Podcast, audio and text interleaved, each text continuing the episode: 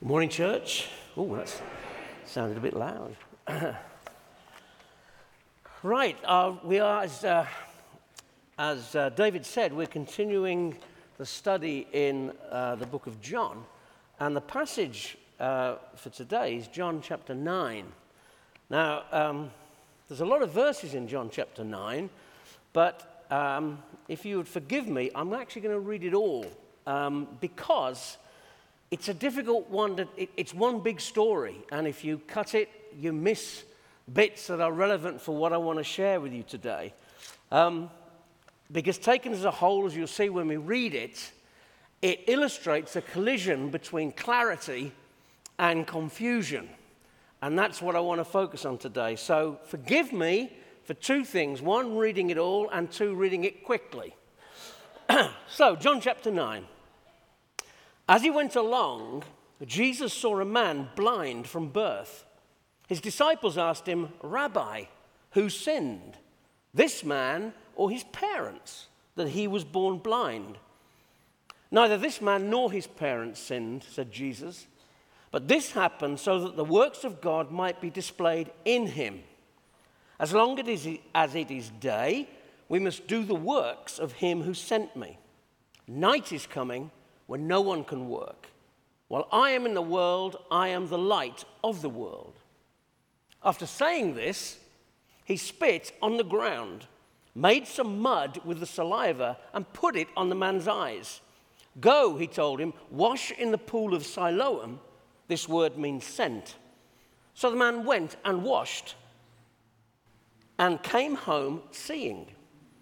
His neighbors and those who had formerly seen him begging asked, Isn't this the same man who used to sit and beg? Some claimed that he was.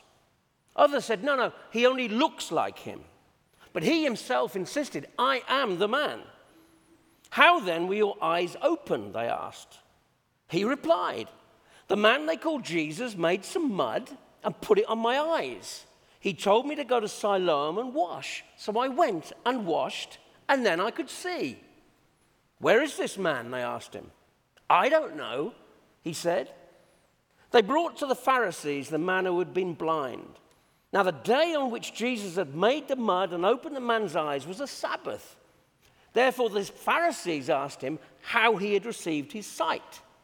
He put mud on my eyes, the man replied, and I washed, and now I see. Some of the Pharisees said, This man is not from God, for he does not keep the Sabbath. But others said, Well, how can a sinner perform such signs? So they were divided. Then they turned to the blind man. What have you to say about him? It was your eyes he opened. The man replied, Well, he's a prophet. They still did not believe that he had been blind and had received his sight. So they sent for the man's parents. Is this your son? They asked. Is this the one you say was born blind? How is it that now he can see? We know he is our son, the parents answered, and we know he was born blind. But how he can see now, or who opened his eyes, we don't know. Ask him. He is of age, he will speak for himself. His parents said this because they were afraid of the Jewish leaders, who already had decided that anyone who acknowledged that Jesus was the Messiah would be put out of the synagogue. That is why his parents said, He's of age, ask him. A second time, they summoned a man who had been blind. Give glory to God by telling the truth, they said. We know this man is a sinner. He replied, Whether he's a sinner or not, I don't know. One thing I do know I was born blind, now I see. Then they asked him, Well, what did he do to you? How did he open your eyes? He answered, I've told you already, and you didn't listen. Why do you want to hear it again? Do you want to become his disciples as well? Then they hurled insults at him and said, You are this fellow's disciple. We are disciples of Moses. We know that God spoke to Moses, but as for this fellow, we don't even know where he comes from. The man answered, Now this is remarkable. You don't know where he comes from, yet he opened my eyes. We know that God does not listen to sinners, he listens to the godly person who does his will. Nobody has ever heard of opening the eyes of a man born blind. If this man were not from God, he could do nothing. To this replied, You were steeped in sin at birth. How dare you lecture us? And they threw him out. Jesus heard that they had thrown him out, and when he found him, he said, Do you believe in the Son of Man? Who is he, sir? The man asked, Tell me that I may believe in him. Jesus said, You have now seen him. In fact, he is the one speaking with you. The Lord said, Lord, I believe, and he worshipped him.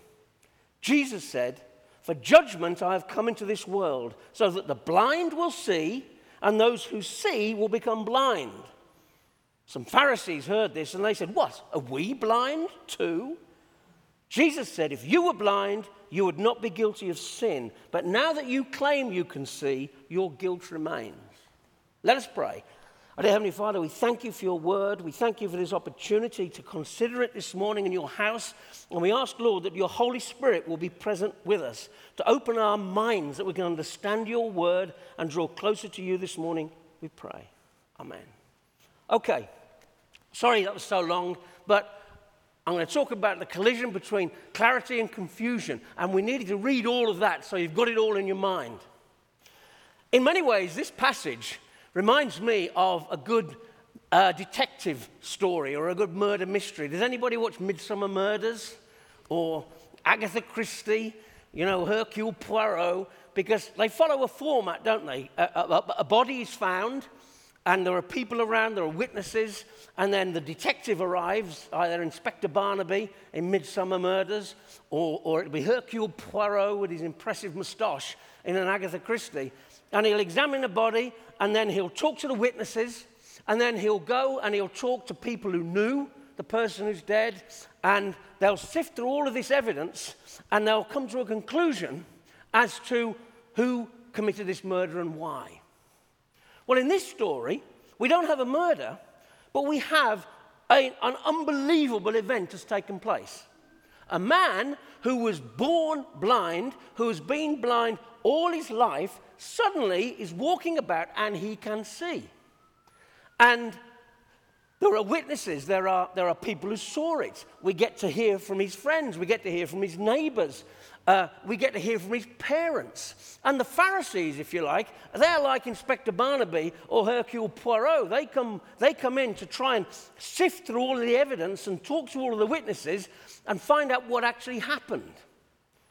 The problem is, that whereas Inspector Barnaby is extremely efficient and always gets his man, and Hercule Poirot, the same, always passes through the facts and arrives at the right conclusion, these Pharisees are more like Inspector Clouseau.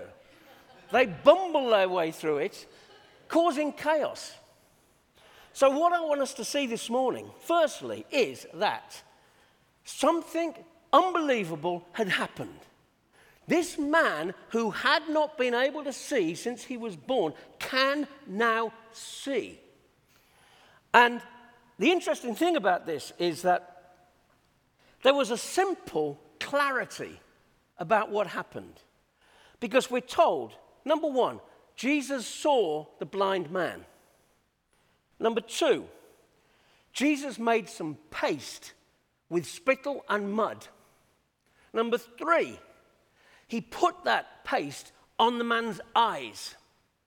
Number four, he told the man to go and wash in the pool of Siloam. Number five, the man went to the pool of Siloam, washed, and when he came out of the water, he could see. There's no element of confusion or uncertainty or room for error. It's extremely simple. There's a stark, simple clarity. Jesus saw the man, he made the paste, he put it on his eyes, the man washed in the pool, and the man could see. Simple clarity. And it's important for us as Christians in this messed up world in which we live, for us to retain the simple clarity of our faith.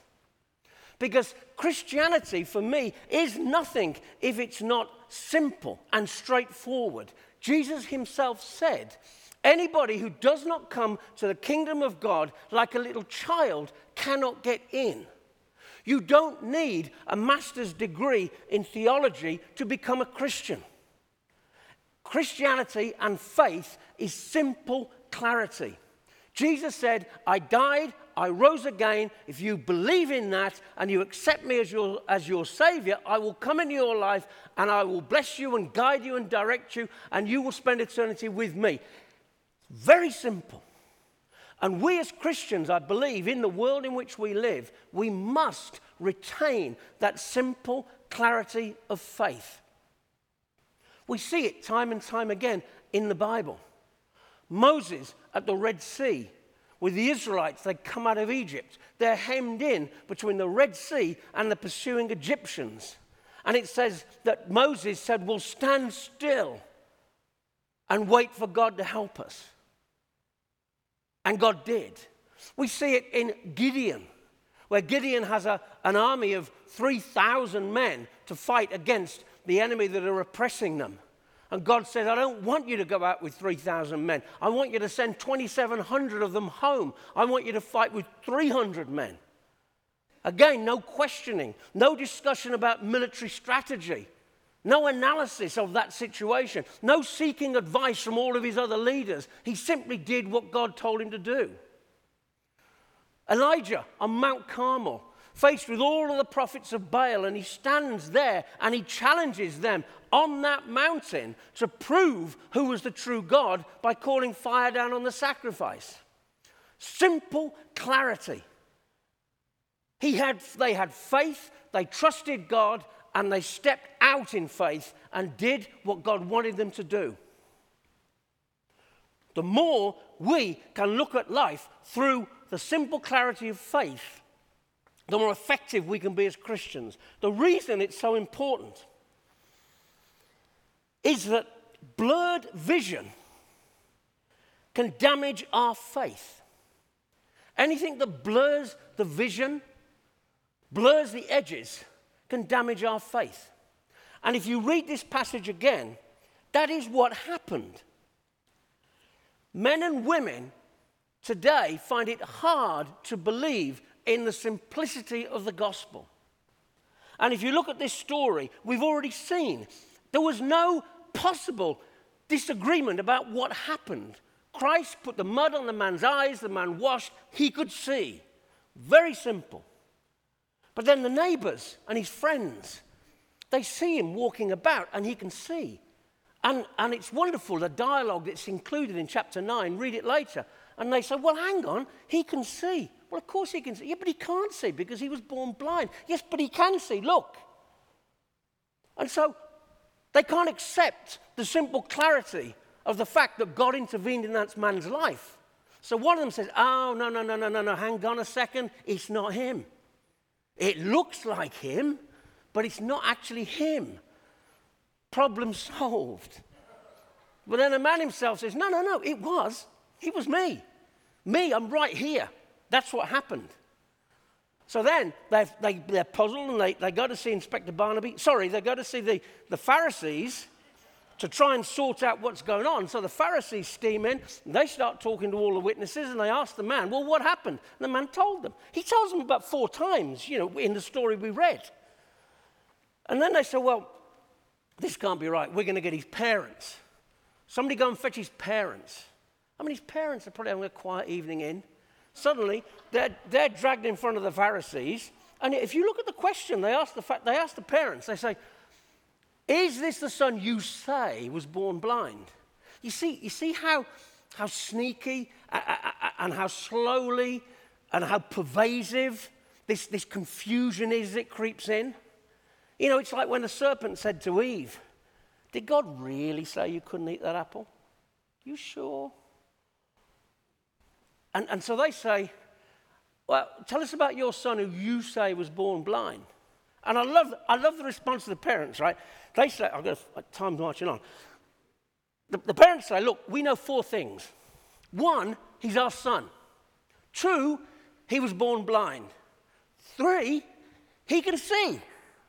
What we don't know is what happened.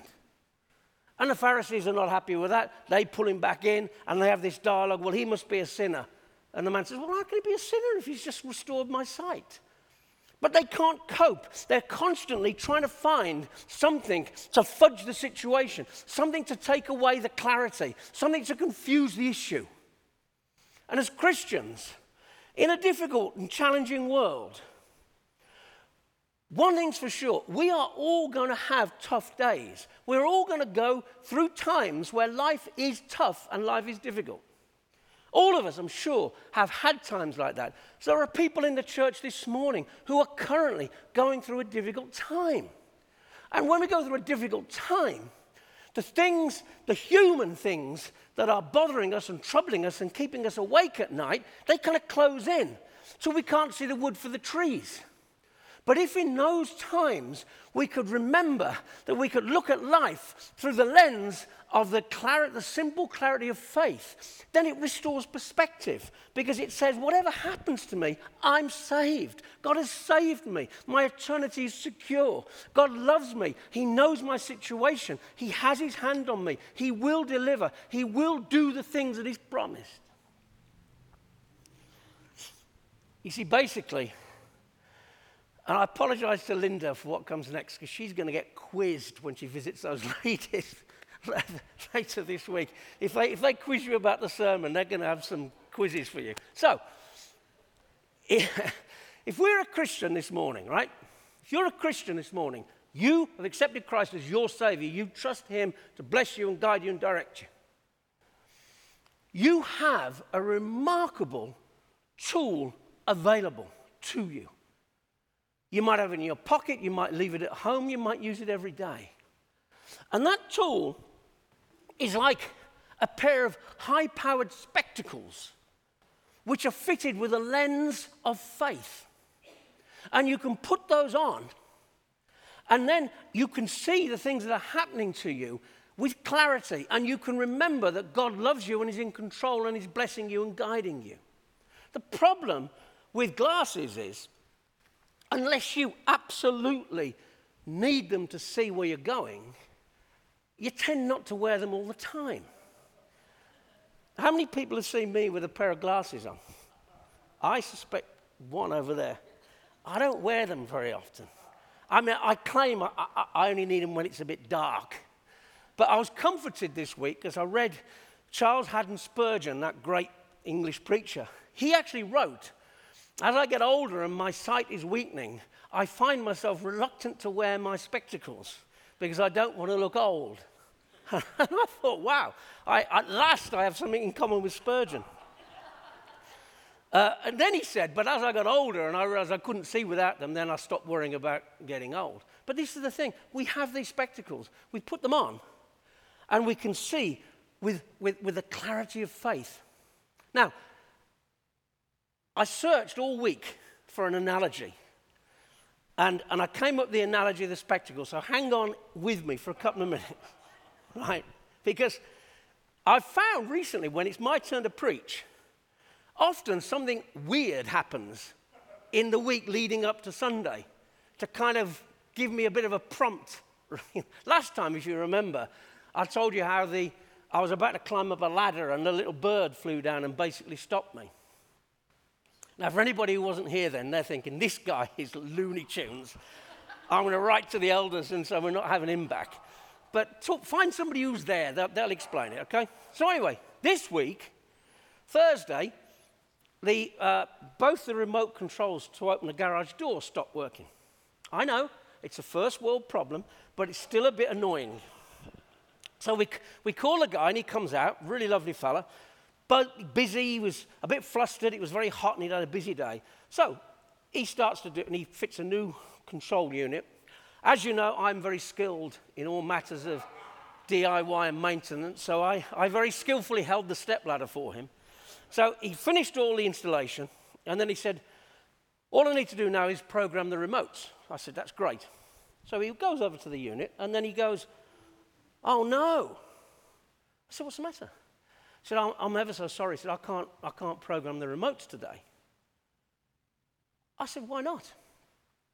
He said, Well, I've left my glasses at home and I can't, and I can't see. so, you know where this is going, right? I said, Fret no more, young man. I have the answer. Stay right there and I'll be back. So I came back with these bad boys.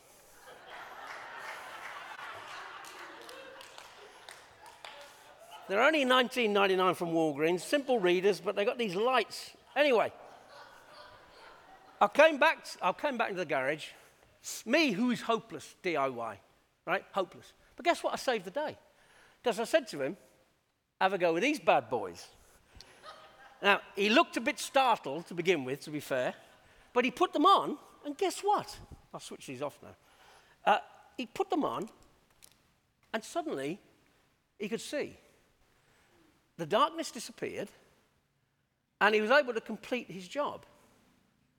And it stopped, it didn't change his life, but I mean, it stopped his day ending on a sour note. Now, this man's a nice man, a competent man, a busy man, in control, he knows what he's doing. But he was not able to complete the job that he'd come to do because, because his vision became blurred and he couldn't see what was going on. And, and to make this analogy, and hopefully forgive my antics this morning, to make this analogy even more powerful, think about this, right? We all know that we should be engaged at, in evangelism. But I think we all, including me, we all agree that, well, it's a difficult thing. How do we do it? Now, staying with the glasses analogy, some people would say to me, right, what you should be doing now, you should be knocking on every door in your street. And when they open the door, you should wave those glasses at them and say, hey, you want to get a pair of these? These are fantastic. Now, some people may respond well to that, others, you know, maybe not so much. But, but, I stumbled into this, this understanding this week by mistake. It's so much more powerful and effective, and guess what? Easy if you just hand the glasses to somebody who needs them. Because the guy, when I gave him the glasses, there was no reason for him not to try them.